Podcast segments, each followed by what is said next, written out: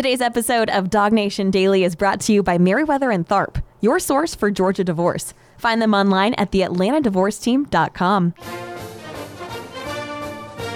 Presented by DawgNation.com. This is DawgNation Daily, the daily podcast for Georgia Bulldogs fans.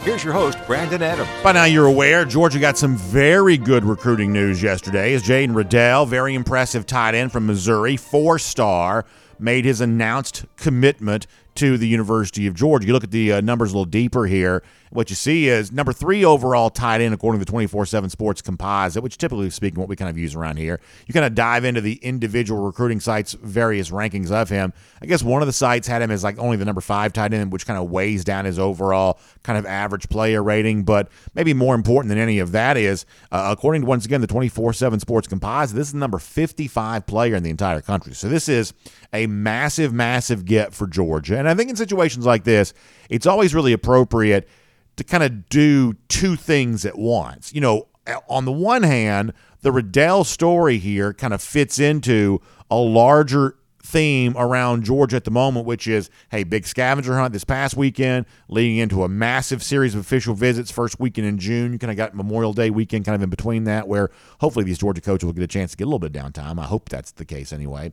But you know, you kind of have this major seismic series of events as it relates to Georgia recruiting. So on the one hand, Redell just sort of feels like a continuation of a lot of that. He becomes the third Georgia committed this particular week, the second tight end. So Georgia's obviously been very busy in recruiting, and you kind of think about Redell within that context. But as I said before, when you're talking about somebody who rates as, according to the 24 7 Sports Composite, number 55 player in the entire country, who kind of stands right there alongside Landon Thomas, a guy that we've talked about before, as really kind of the best tight end in the entire you know country at his particular uh, you know in his particular class here right now. I think it's important to also kind of pull out and address the Redell part of this individually within kind of a fishbowl of just itself. And there is no doubt this is a major, major commit being added by Georgia here right now. There is a lot to like about this. And if you have not taken some time to kind of acquaint yourself with some of the video that's out there of Redell, I'm telling you right now, he fits in very well with the kind of athletic tight ends that Georgia has been bringing in over the course of the uh, last few years. I would certainly not say he's the next Brock Bowers, but when you think about the kind of uh, outsized athleticism that Bowers brought to the tight end position, there's a lot I see from Redell that sort of looks like that style of player. The same way that Oscar Delp kind of had that view. And by the way, more on him in a moment.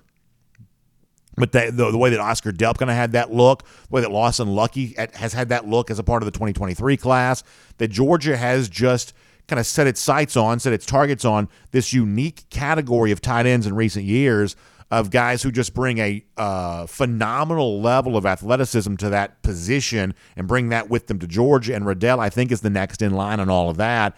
And even in the midst of this what could be a historic run for Georgia recruiting as the finishing touches get put in the 2024 class, taking time to appreciate the individual names and the individual contributors to that class, like Redell, probably pretty important. It's worth acquainting yourself with just how good of a player this is. You can read all about him and see plenty of footage on him and things like that if you go check out dawgnation.com. Really good story from Jeff Sentell about that yesterday. Now, that's the one part of this, how good Redell is individually. But as we said before, it is also a part of an undeniable trend right now where Georgia is just seemingly picking up a lot of steam. And no doubt what the genesis of most of this was. This was the commitment uh, a few days ago from the nation's number one prospect, the five star quarterback, Dylan Raiola. And one of the things I've loved, if you're, you know, paying attention to Dylan on social media is all the cheerleading that he's doing right now for all the other commits that George is getting, including being very quick yesterday to kind of jump in and celebrate what Redell brings this class. In fact, I want to show you Dylan Raiola here on Twitter, uh, enjoying the uh, Redell commitment. You know, the phrase that gets used a lot of times is tight end tough, and that was kind of the the graphic that our, our friends over at On Three put together for uh, Jaden Redell. Uh, great looking uh, image there, great looking uh, graphic there, and Dylan Raiola jumped in to celebrate Jaden Redell by calling Georgia, as he says, tight end university.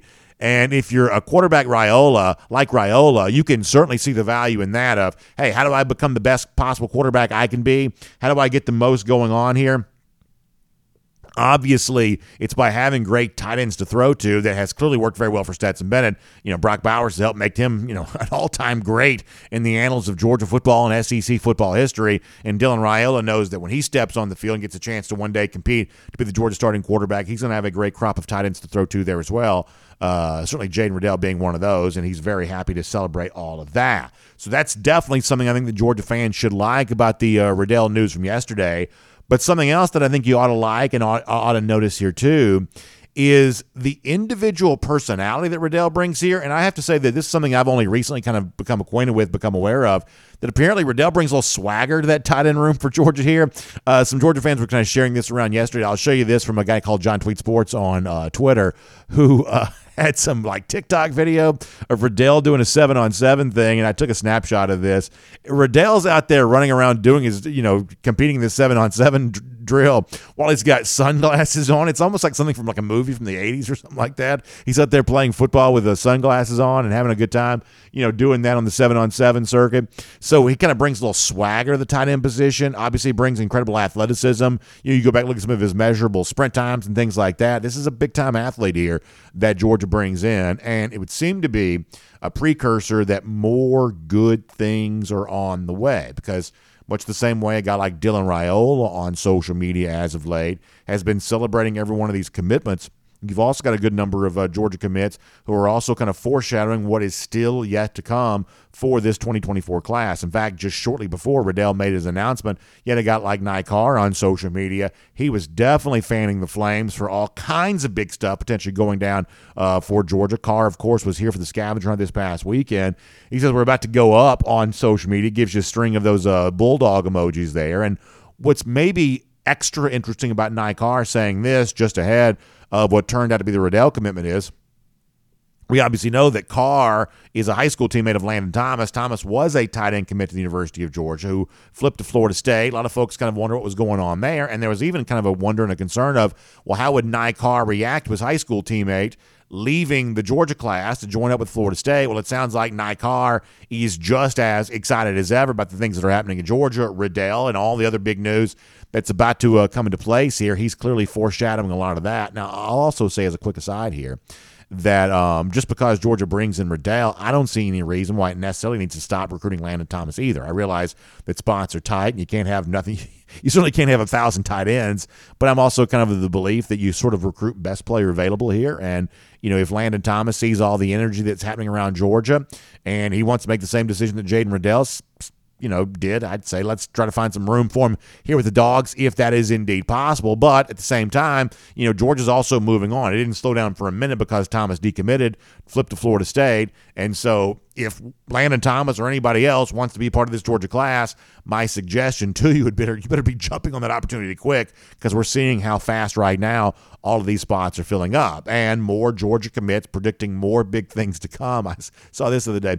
Uh, Justin Scott's obviously one of the best defensive line in the entire country, a big time prize target for UGA. He's obviously uh, nearing his decision time here coming up. Well, another Georgia wide receiver commit. We just heard from Ny Carr a moment ago. Nitro Tuggle was also out there calling his shot about what Georgia might be eventually able to do with uh, Justin Scott here as well. I'll show you Nitro on Twitter when Justin Scott was predicting that he was getting very close to making his commitment announcement. Uh, Nitro Tuggle had his own prediction to say that uh, Scott's going to be a dog as well. So Georgia fans, I think, are enjoying all of this right now. There's so much energy around this 2024 class. Guys like Jaden Redell are really recruits worth celebrating, and they also seem to be the next in what is like to be you know a pretty large snowball starting to form here in terms of the overall momentum. But before we move on, I want to kind of think about one more thing here just for a moment. And I went back and tried to find this audio over the course of years, I've just sort of lost some audio. You know, just over the course of time, you sort of have a little bit of leakage with uh, clips that you used to have. You just don't have them anymore. You know, you go back a few years ago, you can find examples of Kirby Smart, you know, taking kind of like tough questions from the media. Hey, why don't you throw the tight ends more? What's going on? You got these tight ends, but you're not really using them. You know, what is the deal about that? And Kirby Smart was having to sort of fight back on that of, you know, you know, basically trying to defend the program for it, why it wasn't using tight ends more. I mean, can you this was during the Kirby Smart era. This is like a few years ago. This was not, you know, sometime in the black and white era or the, you know, four by three aspect ratio. This era, this was only just a few years ago. Like, like this wasn't that long ago that Kirby Smart was having to like fight back against the media who were criticizing him for not throwing two tight ends more. And a lot of Georgia fans were at, the reason why the media was asking Kirby Smart that because a lot of fans were asking the media, how come Georgia's not throwing the tight ends more? This was a big issue for this program. And Kirby Smart was having to defend against that and fight back against that. Can you imagine how things have changed? I mean, can, you really take time to appreciate how things have changed? Obviously, we give a lot of the credit to Todd Hartley for this. He has brought these tight ends in, and I think he's also been a very strong advocate for the tight ends in terms of making sure that, you know, previously been Todd Monken, now it'll be Mike Bobo, that the offensive coordinator stands ready to use these tight ends in games and make them a focal point of the Georgia offense, and that's clearly working out very well. But it's a total transformation in perception, right? I mean, you go back to – you know, a couple of cycles ago when Oscar Delp came into the Georgia program. Delp, who I think, at least in terms of state of Georgia tight ends, about as good as we've seen, right? I mean, big time athlete, big time capable playmaker. I think Delp's in line for a very good year here this year.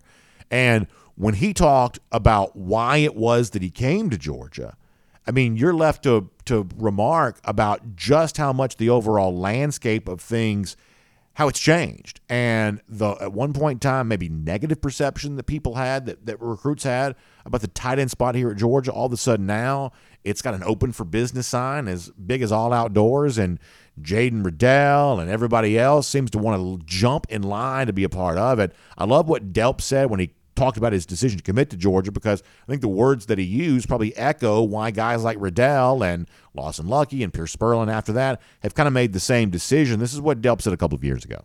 I mean, it really just came down to where I'm going to get developed the most and uh, have the, the best opportunity to make a name for myself and really kind of get the ball. And uh, I think that uh, Georgia has developed offensive line, developed defense, and every every week in practice, I'm really going to be uh, getting reps against the best players in the country. And I think it's really going to make me a better player in the long run. And uh, kind of, I love what they're doing with Bowers so far this year, and uh, how they're going to use us together in the future. I think is really going to be a cool thing.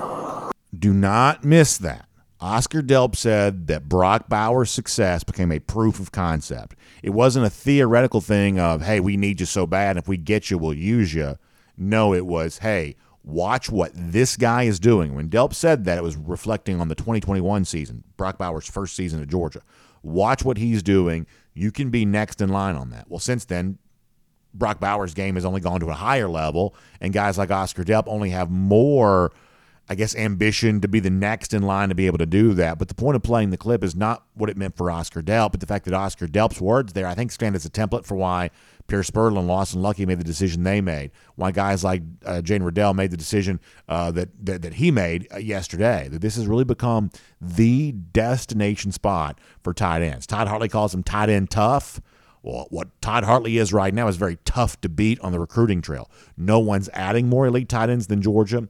No one's using them more effectively, and it's been a wonderful recipe for back to back national championships. My name is Brandon Adams, and this is DawgNation Daily, the daily podcast for Georgia Bulldogs fans, presented today by Meriwether and Tharp. We are happy to have you with us no matter how you get to us. Live on video, 945, first and 15, dawgnation.com, the DawgNation app. 10 a.m. after that. Facebook, YouTube, Twitter, Twitch, on the radio at noon on Athens Sports Radio 960 The Rev. And we are available as a podcast wherever you find them.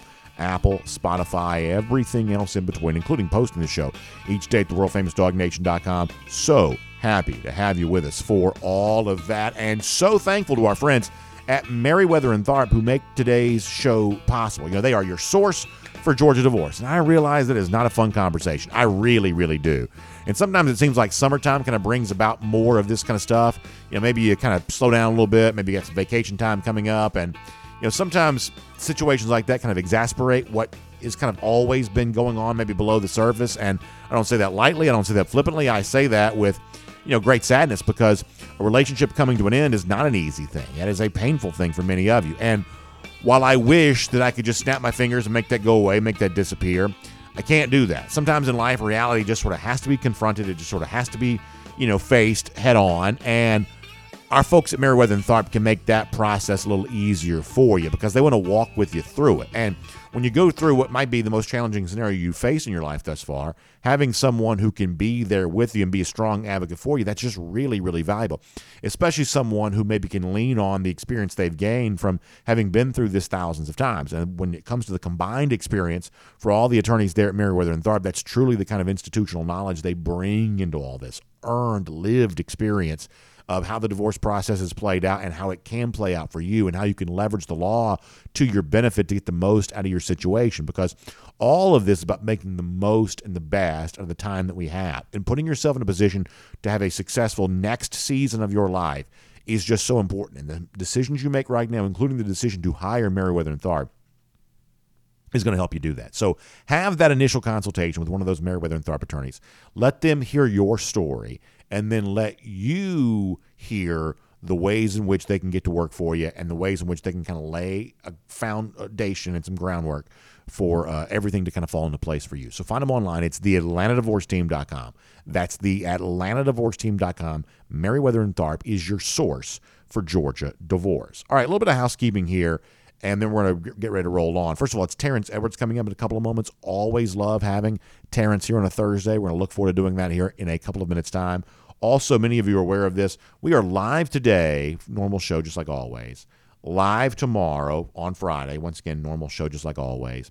We will not have a show on Memorial Day. Typically speaking, there are like four holidays that we don't typically do a show for.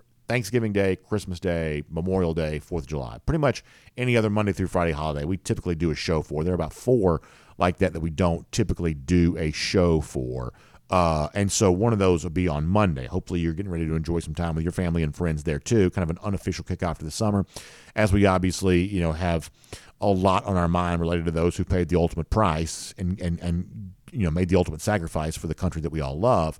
So we'll be doing that on Monday. And then the rest of the week, Tuesday through Friday, I'm going to be on vacation. Now, we have put together, I think, a great collection of shows. Many of you are a part of that. You've shared some bold predictions with us. We're going to do kind of a bold predictions theme. Next week, we're going to have more on that here coming up in uh, just a little bit, too, kind of setting the stage what next week's going to look like. So that is going to be a, a lot of fun. But just go ahead and kind of be aware there'll be no first and 15 next week because of the fact we will not be live but everything else will pretty much be normal. And if something big happens with the SEC spring meetings taking place in Destin, Florida, or obviously maybe more pertinent, something big happening as it relates to UGA recruiting, of course the DawgNation team will be ready to go live and talk to you and, and, and get you up to date on all that. We won't be hitting the live news, the in the moment news during next week's shows because we've obviously pre recorded them. But we will be back the following Monday to cover all of that. So just want to give you that little bit of heads up there on that. Now, speaking of enjoying some time, uh, many of you enjoy the world's largest outdoor cocktail parties. We transition to our Around the Doghouse here today. There is new information on the cocktail party and what I believe is kind of new life for the idea that the game could remain in Jacksonville. We at least know this. Announcement came from both Georgia and Florida yesterday that the game in Jacksonville, which the uh, the official term of the contract ends with this year's game, but there was an option year in place for the next two years. That's 2024 and 2025.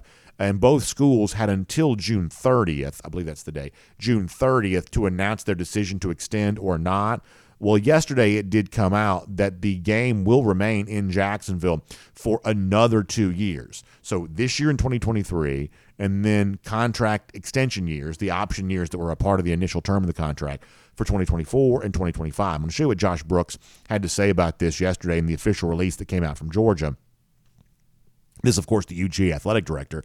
He says, We're pleased with the decision to exercise the option that will keep the game in Jacksonville for 2024 and 2025. So, this is kind of a part of the initial term of that contract. This is not a new contract. This is just the option year that was available uh, over the original contract. Sometimes you see this with like player contracts, things like that. You know, there's, there's a team option or a player option well, in this particular case, the two schools involved in this long term deal with Jacksonville had the option to extend if they wanted to. They had the power to make that decision. Brooks goes on to say, We look forward to discussions that I'm sure will continue over the next couple of years, exploring all the options for 2026 and beyond. We continue to be appreciative of the working relationship we have with the University of Florida and the city of Jacksonville. That is Georgia Athletic Director Josh Brooks. All right, so let's talk about kind of a lot of I guess, offshoots of this topic here for a moment. I think the most important thing that you hear Brooks say there is is that with this extended for two years, all it really does is probably buy time for both Georgia and Florida to continue their negotiations with Jacksonville about, I believe, trying to make sure they get the very best and biggest possible deal if this game is going to remain in Jacksonville going forward. And one of the things that we've seen kind of come out of the city here over the course of the last, you know, couple of weeks or so is I think kind of a renewed commitment to keep this game there. They have indicated the city has, you know, the outgoing mayor and even I guess some of the, you know, the the politics around the new mayor that's coming in they have indicated just how important they believe this to be. There's also been a statement being made in one of the news stories that's been out there lately from the Jacksonville Jaguars organization. You know, someone within the organization saying that they fully understand that the biggest game that takes place in Jacksonville every year is not a Jaguars game. It is a it is the Georgia Florida game. That the Jacksonville Jaguars recognize just how important the Georgia Florida game is to Jacksonville because of all the money that it brings in. This is important because the stadium they're in Jacksonville, it's changed its name a million times. I believe it's what T I A A F or whatever it is now. You know, used to be known as the Gator Bowl. Changed its name a thousand times. The the stadium that the Jacksonville Jaguars call home is due for some renovation. So, on the basis of the fact that the Georgia Florida game is going to be played there 2024 and 2025, that sets up, I believe, 2026 and 2027 to be the two year span in which the renovations will take place. There have been some debate and some sort of muddled reporting about which years were going to be the uh, the the renovation years, but the extension being announced for Georgia Florida kind of pushes that Jacksonville Stadium renovation, I believe, to 2026 and 2027. Now, here's what I think. I think Jacksonville, the city here, would love to get an extension in place with Georgia Florida prior to those renovations beginning. I think they want Georgia and Florida to be major stakeholders in the discussions about the new stadium complex and how it's going to look and how the river will be transformed. I think they want that. And obviously, what Georgia and Florida seem to want here is the uh, best possible deal they can get, which I think they feel like they have a lot of leverage to be able to do that. Now, a couple of more points here just for a moment it has been discussed that well in that 2026 and 2027 while this stadium is being being renovated that georgia and florida would then go home and home in athens and uh, gainesville. And maybe both sides or certainly at least the georgia side of this they may decide they like the game being home and home so much that at that point they don't want to go back to jacksonville anymore. Well there was some interesting reporting the other day from andy staples from the athletic who kind of suggested something a little bit different than that. The notion that hey, actually, what you real what you don't maybe realize is is that because of how much money they make from playing this game in Jacksonville, because of how expensive it is to go on the road and play a road game, and even you know hosting a home game, you know, ha- has its own kind of uh, debits that go along with that that actually Georgia and Florida may actually like the neutral site game more than people realize from the financial standpoint of this. And it's not a given that in those two years which the Jacksonville Stadium is being renovated, that Georgia and Florida actually will be home and home. They may shop it around to Orlando or Atlanta or even like a Tampa or Miami. Certainly not a guarantee that's going to happen, but it is a suggestion that the two schools have really kind of gotten used to the easy check they get for playing in Jacksonville without any of the hassle of having to travel to a true road game or host a, a home game. It's just a lot more lucrative to play this game in Jacksonville. So, the overall bottom line takeaway that I think you should have on this, and listen, I don't mind telling you, when I have an obvious bias on something, I try to make sure you're aware of that. I want to be honest with you, and you can judge the value of my words based on the perspective that I'm coming from. I love the world's largest outdoor cocktail party. I want this game to remain in Jacksonville. So I don't mind telling you what my wishes are on this. Many of you feel different. I actually respect your opinion on this. I think is one of those things that reasonable people can disagree about. But as someone who has kind of a vested interest in this discussion, I'd love to see tradition prevail, this game remain in Jacksonville. Apart from that, as objective as I'm capable of being, I think it's been interesting to watch the evolution here, where a few months ago, I was sort of of the belief that because the SEC was about to announce some major schedule changes, at the very least, they're doing away with divisions. They're bringing two new teams into the league. Uh, there are going to be fewer permanent opponents than there have been in the past. We don't yet know. Is it a nine game conference slate with three permanent opponents? Is it an eight game conference slate with one permanent opponent? We don't know exactly the shape of the Georgia schedule yet. We're going to find out that out that maybe next week. But because we at least know there's a lot of change coming to the SEC, I thought this was just one more change we would likely have to endure, one more thing we would likely have to get ready to say goodbye to. No more cocktail party. I got to tell you, over the course of the last month or so, watching some of the news coming out of Jacksonville, the the the value the people in that city put on this game, understanding more about the finances and how lucrative it is for both Georgia and Florida to play this game there. I think Georgia, Florida, and Jacksonville has a lot more life left in it than I probably realized. And if I were to make a prediction now, my prediction is the game actually probably does stay in Jacksonville post stadium renovation. How long into the future that goes, I don't know.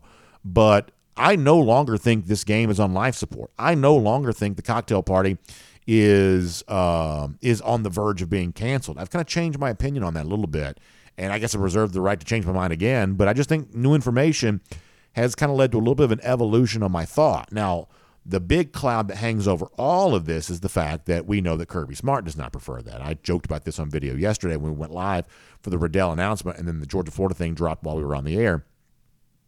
That it's certainly conspicuous that in the release that Georgia put out yesterday, there was no quote from Kirby Smart, way there commonly would be about any kind of news related to the Georgia football program. I'm not saying Smart was, you know, off in a corner pouting. I'm just saying that people know his opinion on this and try to pretend like this was a happy thing would be somewhat disingenuous, and so therefore Smart wasn't quoted at all.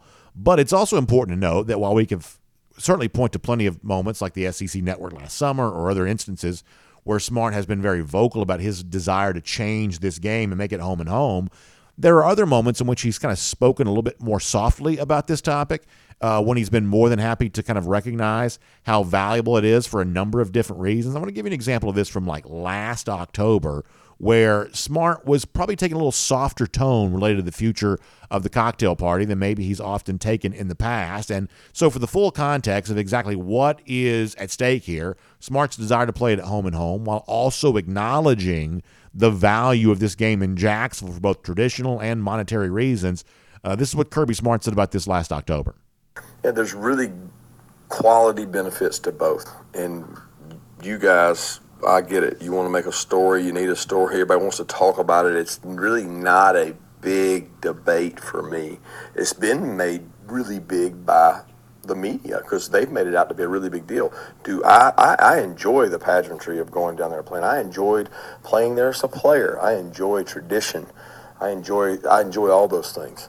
Um, when it comes down to it, there's a the very, very basic element of everything comes back to number one, money, and number two, recruiting and getting good players. I firmly believe that we'll, we'll be able to sign better players by having home and home because we'll have more opportunities to get them to campus. Um, but I also think there's a financial factor that factors into that um, with, with having the game there and being able to make more money for the university possibly there. So you have to weigh both of those and make really good decisions. But I promise you, it's not I have not thought about that one second since the start of the season. And I'm not going to think about it for one second because I got to worry about coaching our team. And I'm not fighting the fight in the public forum. I'm not fighting a fight for anything. I'm worried about our team and us playing well and how we block and tackle and what plays we call and how we play special teams. That's just not a priority for me where that game is right now. So, bottom line, here's the blunt question Will Georgia, the athletic department, choose money over the wishes of Kirby Smart? The honest answer is I think it depends on how much money we're talking about. And that's what we're going to find out in the months to come. Just how much is Jacksonville willing to pay Georgia to be a marquee game in a brand new stadium coming up a few years from now, or at least a very, very newish looking stadium a couple of years from now. So stay tuned for more on that. That is Around the Doghouse here today on DawgNation Daily, presented by Meriwether and Tharp. Before we're done, there was something in ESPN uh, this morning, ESPN.com, that actually wasn't even that new. I just saw it for the first time today. That kind of caused me to roll my eyes here a little bit. Uh, so we'll uh, talk about why that is if you're a Georgia fan. I think you may join me on this. And speaking of Georgia fans, before we're done, I'm going to let you hear from a handful of Georgia fans here today as a way to set the stage for something really fun we're going to do next week. We're going to do a little bit of that before we are done today. Plus, uh, Greg Sankey, speaking of the idea of change to the SEC, Sankey has kind of spoken out again about the, you know, kind of – plan and strategy that was in place for the SEC as it recently kind of pursued some conference expansion. We'll talk about what this means for the future going forward before we're all said and done today there as well. But for now, on everything as relates to Georgia football, including what there is to like about a brand new commit, let's talk about it all with Terrence Edwards here today on DawgNation Daily, presented by Meriwether and Tharp.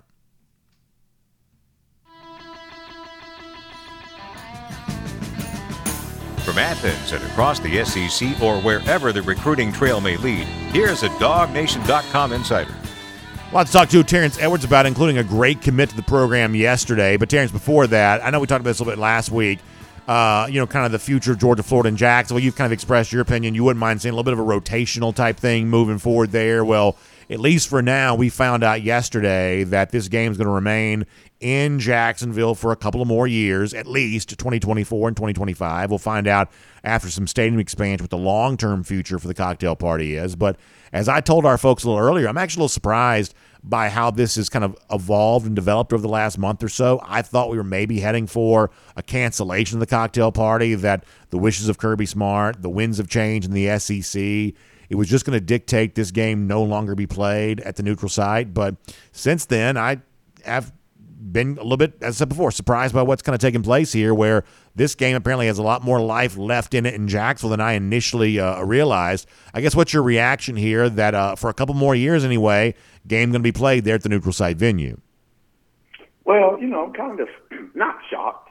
I think this is uh, a venue that everyone likes, even though I may uh, contest that I still would like to see the rotation. I would like to see the games played on on home and home, especially. Um, but I'm not shocked that they're going to continue. And at the end of the day, B, you know, it's, it's all about money. So somehow, some way, uh, I assume both schools got the money that they wanted out of the deal. And going forward, I think it's uh, if if Jacksonville get the stadium upgrades that they need, it's probably going to continue to stay in Jacksonville. But I still think uh, and I wish that we could get a home and home because I just think this game is so fantastic that uh, the home crowd uh, should get opportunity to be the home crowd. It's split in Jacksonville, but the rivalry, I would love to see uh, the Bulldogs go down to, to Gainesville. I would love to see the Gators come up at.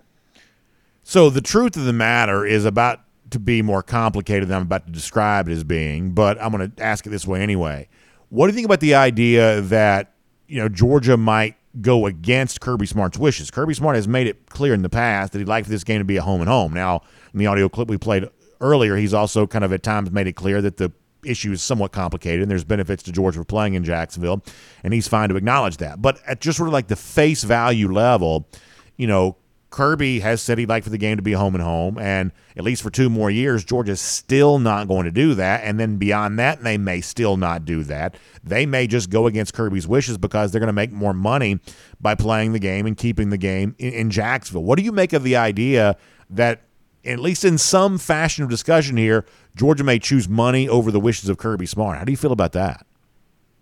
Uh, you know, if, if that's the way it is, I, you know, it's that what makes the world turn, money. And I think Georgia's still in the business of making money, especially for the university, especially for the sport, uh, to be able to uh, pay for all the sports that does that does not make money. We all know that football takes care of most of the other sports. Most of the other sports are is in the red. So I kind of understand it from that aspect, but from Kirby's aspect I, I kind of agree with him. You know, and there's a lot of times, you know, Kirby usually get what he what he wants. Um, so in this, I think money still rules the world, and we we're going to continue to put money over everything because that's that's what we have normally done. Um, but I'm with, with with Coach Smart. I would love to see the game be played on campus.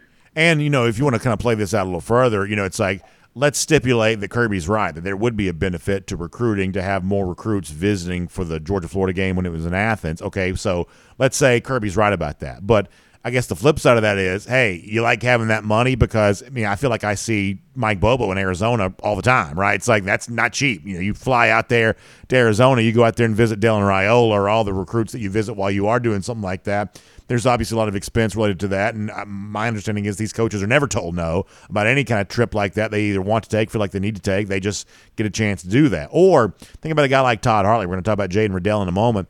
A guy like Hartley who just keeps winning these recruiting battles over and over and over again. You know, it seems like Georgia's always able to dig deep and find the money to pay him so he doesn't have to leave. You know, Glenn Schumann didn't have to go be an NFL coordinator uh, this offseason because Georgia paid him big bucks to keep him right here. And over and over again, it seems like, you know, that kind of shows up where, you know, not only does Georgia have the money, but they seem to use it for the right reasons, holding on to good coaches, creating, you know, frictionless recruiting opportunities. So if there is a benefit to playing Georgia, Florida, in, in Athens for the recruiting part of it, there is also admittedly a benefit to having all this money too, is there not? Oh, most definitely. You know, Brian, uh, BA, the old saying is, uh, it takes money to make money. Yeah. And uh, so we're, we're if we're going to be able to, you know, be the leading school spending how many millions on recruiting, we got to be able to fund those recruiting visit trips. So uh, I understand from that standpoint, and I, I'm sure Kirby does as well, that we, we are spending money in all the ways that you have asked for. But for us to continue to spend that money, we have to continue to play this game here. This part of where that money comes from. So I understand from the university standpoint, and I also understand from Kirby's standpoint as well. So moving on to a different topic. Yesterday, Georgia got some good news with Jaden Redell, four-star tight end from Missouri, who made his pledge to the Dogs. This is a big-time recruit, like 55 in the country. You know, right there with Landon Thomas is kind of the best tight end. And I know a lot of times you have to kind of dive in and see some film of these guys. Have you had much chance to see much of Redell yet? And if you have, what do you think he brings to the table here for Georgia that tight end spot? Oh, I've watched the two tight ends that we just Good. Uh, got committed, and I've enjoyed watching both of them, those guys. Uh, I mean, if you just turn on their tape, you just watch the first two plays, and that's all you need to see is how explosive they are. Uh, I think that's the route that Todd Hartley is, has gone, and he's went out and got those type of players that they're not just a blocking tight ends per se. There's guys that could vertically stretch the football field, and both of those guys uh, that we just got committed fits that mold. And Redell, I just watched on Twitter where he just went and dominated a 707 Yeah. event. And Wearing sunglasses uh, you know, while he was doing it, Terrence. Right, right. So you, you go out there with sunglasses on and you go out and dominate an event. That's kind of disrespectful to the defensive backs. Like, man, we and we can't stop him. So he he is a talent that I thought this whole time after losing Landon Thomas that I wanted because I saw his talent and I assumed uh, as we were speaking last week he definitely would be one of the guys that Dylan Raiola brought with him. Uh, so I love Nice. the two tight ends uh, that we we got committed. Uh, Todd Hartley just continues being the recruiting genius that he is, and congratulations to him. Yeah, he looks like the villain in like an '80s high school movie. Like he looks like he ought to be in like Cobra Kai, beating up Daniel Larusso or something like that. Like like when you're out there playing seven on seven, the sunglasses on, the curly locks flowing. Like that's the kind of the vibe that he's giving off to me right there. Oh, most definitely. That's that's the swagger that he brings, Nice. and that's the swagger that he plays with. I mean, if you watch his film, and they line him everywhere up on the field, the X, the Z, the slot, uh, the the the tax tight end, like he lines up all over the field, and um, and I don't want to compare anybody to Brock, but that mold that Brock is right now, those are the type of tight ends that that Todd Hartley is going after. Well, let me ask you about that part of it because obviously you're a wide receivers coach, and yet you've also worked with some tight ends, you know, famously Eric Gilbert and guys like that. But I'm kind of curious from your perspective how you have seen the tight end position evolve, where it seems like because of guys like Redell and certainly because of guys like Brock Bowers, and as you mentioned, other tight ends that Georgia's kind of gone after, that the line of distinction between what's a tight end and what's a wide receiver it just seems like it gets blurred more and more year after year because of athletes like what we're talking about here with Redell. Like, what have you seen from the tight end position kind of becoming more like a wide receiver position the way we would have considered that in the past?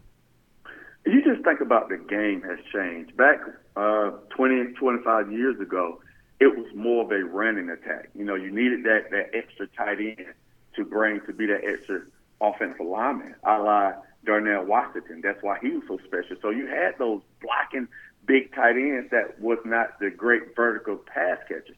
But the game has changed right now. You don't see that inline blocking no more, but because of you now you're throwing bubble screens or you're throwing the RPOs to kind of offset if the number in the box dictate to throw an RPO, they're throwing RPOs. If it dictates to run the football, they're going to run it. We call that a light box. So you don't have to have that big blocking tight end anymore. But what we are have went to is a per se a bigger wide receiver that could play tight end that has the the vertical movement that wide receiver has. I mean, look at Jason Kelce and that that Yeah. type of way the NFL is going with those tight ends. This is the way the game is played now. Kyle Pitts type of uh, tight ends. Now Brock Bowers. If you have guys that are just not inline blockers anymore, you having guys that are being able to line up all over the field and be valuable pieces to an offense, just not a inline blocker anymore because we do we do not play football that way anymore.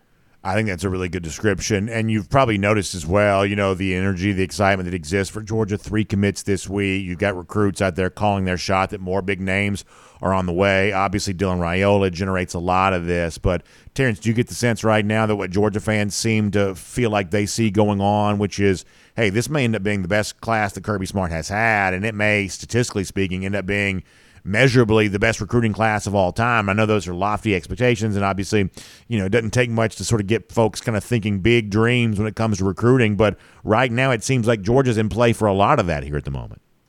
Most definitely. I mean, we just got a punter that committed. Yeah. So we, we got specialty guys that want to be a part of this recruiting class. And Coach uh, Kirby is going out, you know, getting punters committed. I haven't watched his film yet, which I will. I'm not going to discriminate against the the specialty guys. I like so I'm going to watch this film as well. But you know, this class is shaping up. Could be possibly on paper, you know, one of his his better class, and that's saying a lot. So, I mean, it just seems like uh, the receivers that we had this past weekend just had a great time. Uh, I still think it's going to be hard to pull Jeremiah Smith away from Ohio State. Yeah. Uh, but we're going to do our best. Coach Coach Smart and company is going to kick every rock, and he's never going to leave anything unturned to try to win recruiting battles.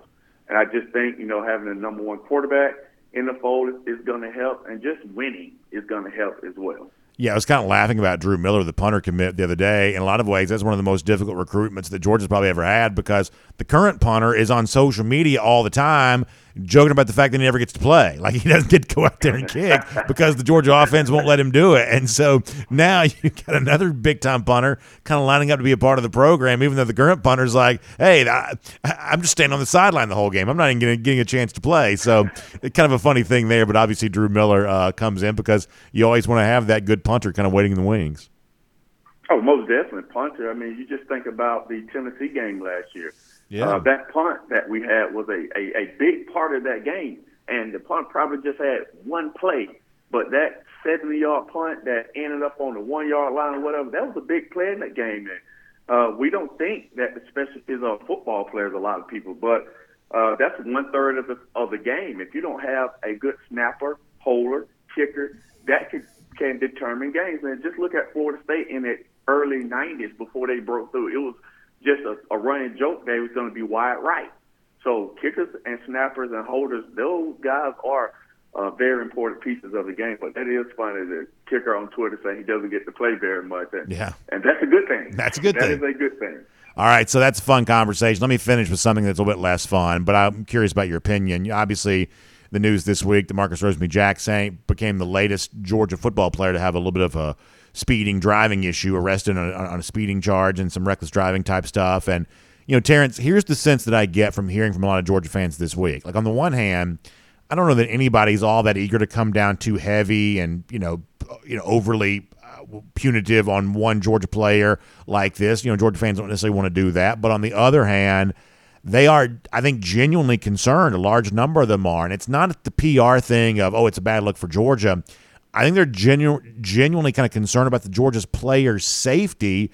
You know, if, if the words are out, if, if, if the reports that are out there are, are true that, you know, Rosemy-Jacksaint was driving, you know, 90 something miles an hour on a road that was not anywhere near that kind of speed limit, obviously, and kind of weaving in and out of traffic, like that's dangerous. And, and, and it's certainly concerning to think that that the previous things that have gone on here at Georgia haven't caused a player like this to, to, to realize that you're you're making a very risky decision for yourself and for the other people around you by doing that. So, you know, Terrence, I think everybody right now is trying to figure out like, what do you do about this? Like, how do you properly convey this message? Because clearly something is not being fully understood here. And, you know, you're a dad, you're a coach, you're a player, you know, you've got a lot of, uh, I, I guess, ways in which a story like this might impact you.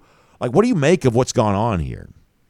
I think it's the old old saying that it's not going to happen to me. Um, even though you just witnessed uh, three close associates, uh, two passed, and now Jalen Carter is going through a lawsuit. Um, you, you was there. You understand the trauma that it caused a lot of families. And the old adage is, "Oh, it won't happen to me." Well, I don't think that family and those families thought it would happen to their loved ones as well, and not just you. Like an innocent person could be driving. If you go on that high rate of speeds and you could just tap someone's vehicle, or you just could lose control, and your life has changed forever. So I, I just think like when you got firsthand knowledge, that's just that is on the player. That has nothing to do with Coach Smart. That has nothing to do with the university. This is on that person making bad decisions. When you have seen firsthand what it can do to families for reckless driving.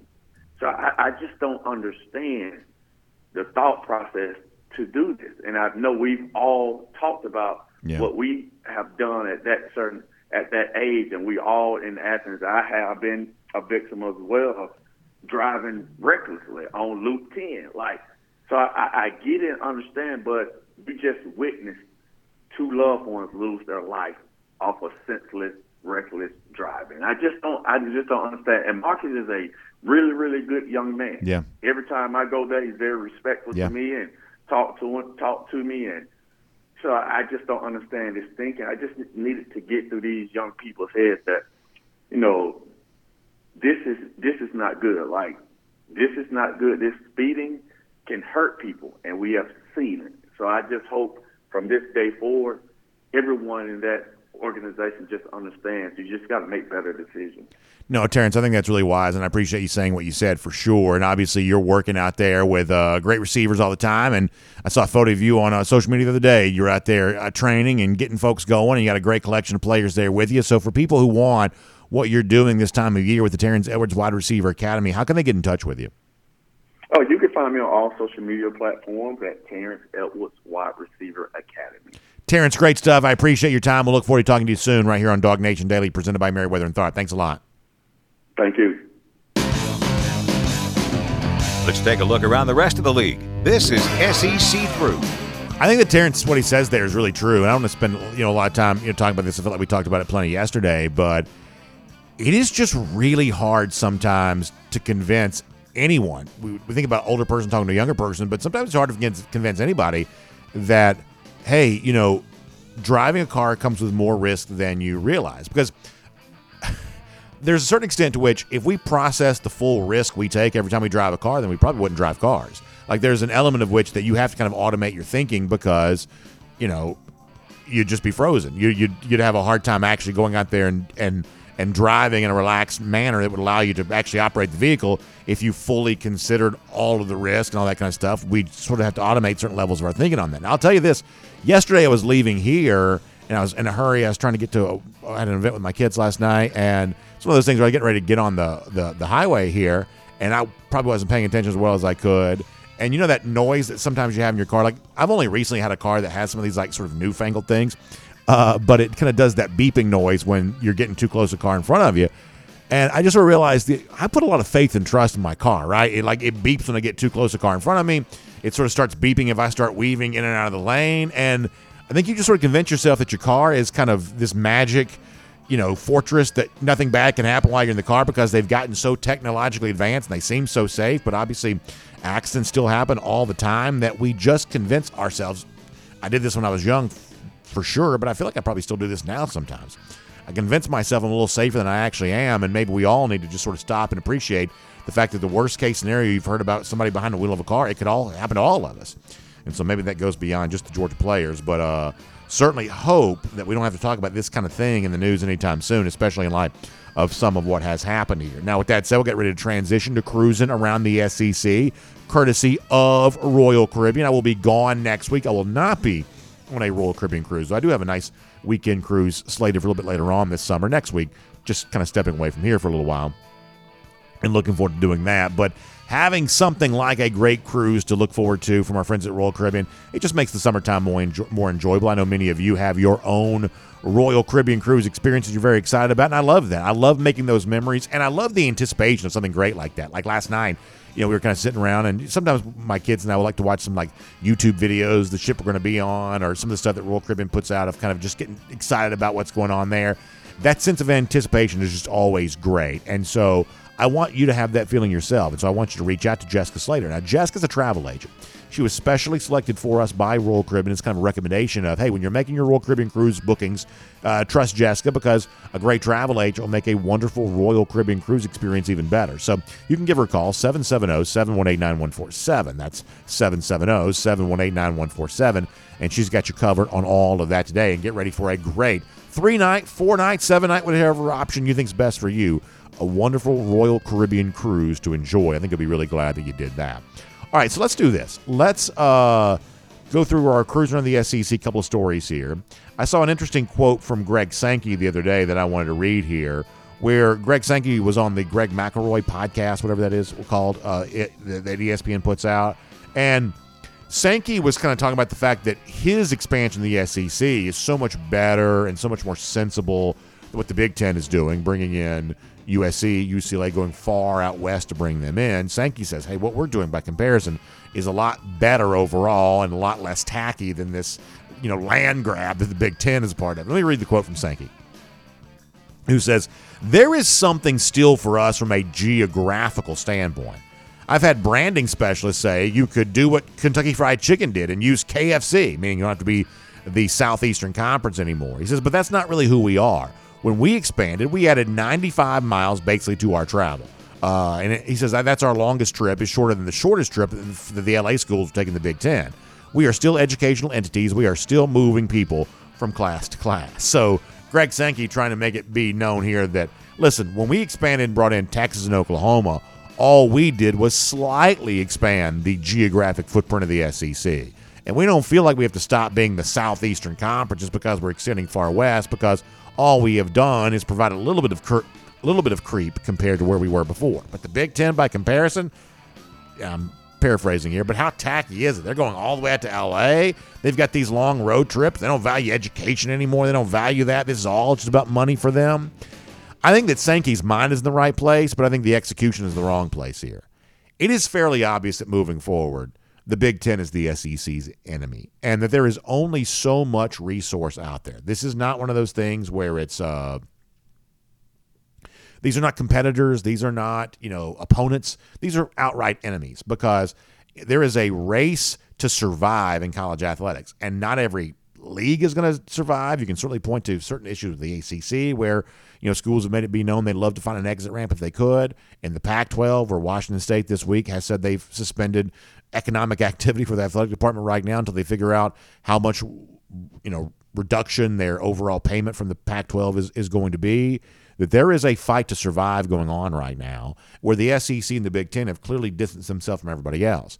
But within those confines, there's also a fight to distance itself from each other, SEC versus Big Ten. Right now, the Big Ten is bigger business. Part of the reason why it's bigger business because they just have bigger schools and you know, bigger alumni bases in some respects, and bringing the two LA schools an example of that. So Sankey kind of taking the veiled shot at the Big Ten. I think his mind's in the right place. But I do believe the attacks on the Big Ten, and I use that with air quotes, I don't mean actual attacks, but I think the the outright, you know, recognition and acknowledgement that that you are in a real fight for your life against the Big Ten, I think it's going to have to get less passive aggressiveness going forward and become a lot more overt kind of pointing out the fact that you know the Big Ten may have more money, but the SEC's got more success, and that when schools like Ohio State this year, Michigan the previous year, when they go head to head against a team like Georgia, they don't win. And bragging more about that and pointing out just how true that really is, we may need to see see more of that because right now the SEC's aligned itself with the ESPN, ABC family of networks. The Big Ten's got Fox and CBS and NBC and these are two very different leagues. It's not just different philosophies on football. Sometimes it's sort of different ways of life between the states themselves. And so what we see here from Greg Sankey, I think we need to see more of this moving forward.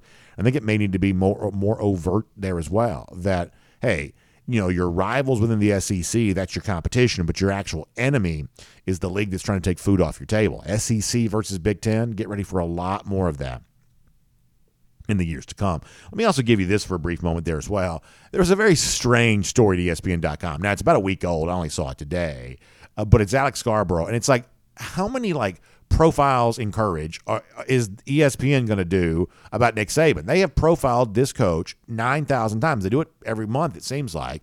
This time, the nature of the story is the fact that uh, Nick Saban has finally figured out NIL. And they're kind of revisit a year ago the battle that Jimbo Fisher and Nick Saban waged over, you know, what Saban said was Jimbo Fisher buying his entire recruiting class. And Nick Saban basically called or I should say, Jimbo Fisher basically called Nick Saban out for being a hypocrite there on that. We all remember that last summer. It's a very big deal.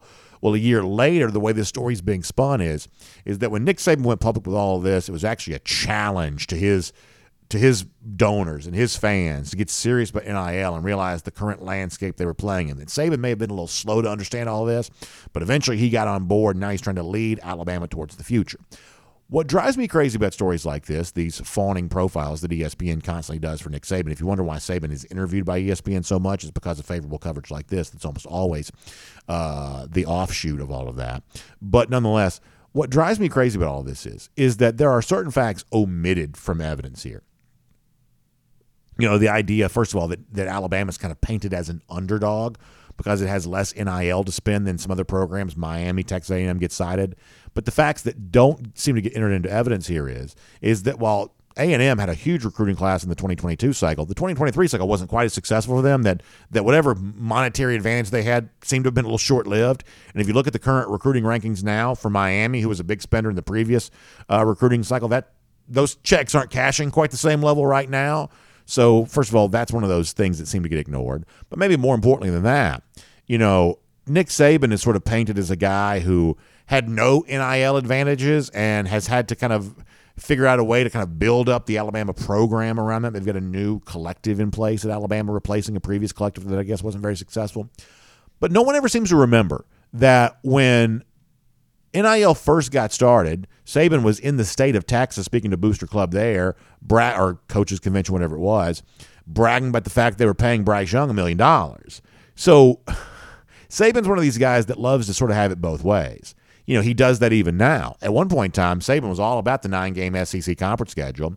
But now that it seems like that's about what the SEC might do, now all of a sudden Saban's whining about having to play LSU, Tennessee, and Auburn each and every year, even though they've always played Tennessee, Alabama, and LSU each and every, or I should say Auburn and LSU each and every year. They've always done that. All of a sudden now Saban doesn't like it anymore.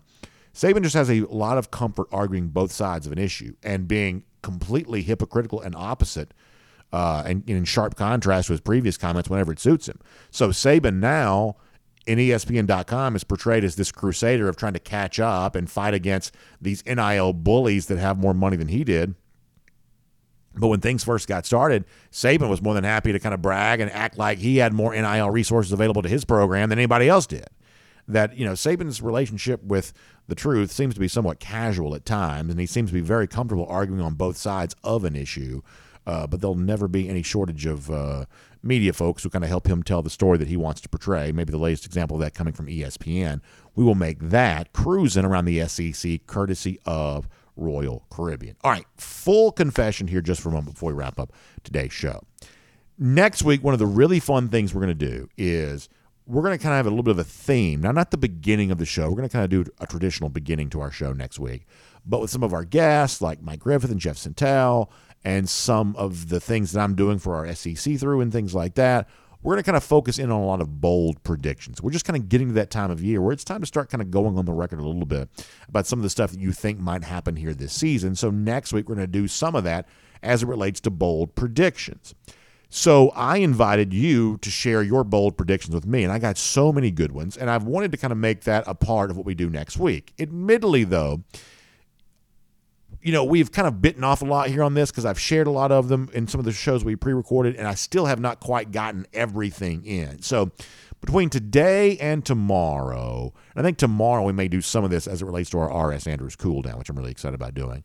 But we're going to kind of share some other bold predictions that you sent in to me for Georgia here this year as a way of previewing a lot of what I'm going to do, Jeff Sentell's going to do, Mike Griffith's going to do. You know, Connor Riley did that with us when he joined us on Tuesday.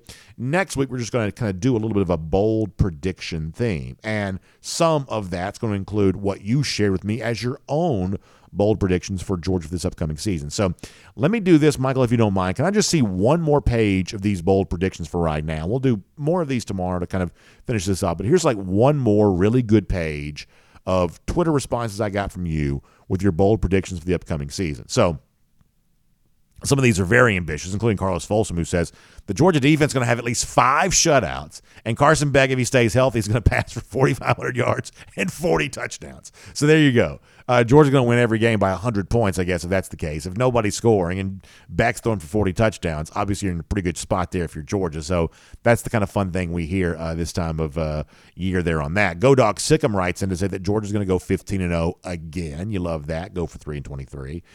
D Dog 01 kind of says the same thing. Undefeated, three peat national champions. He says, go uh, freaking dogs there on that. So he's feeling very good about that. Kersey Stone writes in to say, he says, I will once again fall victim to the idea that Georgia will have a thousand yard receiver this year. So Kersey kind of playing the other side of this of, hey, we've kind of promised the notion of a thousand yard receiver before. It hasn't quite come true. Sounds like Kersey's still a little skeptical of that occurring here this year. So we'll have to see on that. Louisiana Dogs, though, feels completely different, saying Georgia's going to have two thousand yard pass catchers because our running backs are banged up again. So a little concerned about that. He says leaning on that passing game a little bit more would be interesting to think about who those two might be. Maybe at least one idea for me on that next week. Uh, Hollis McCall says there's no bolder prediction than saying that Georgia will be the back to back to back national champions. Hollis, that's very good. Dave Anthony predicts that Mykel Williams going to have uh, 20 sacks. That's a lot of fun to think about.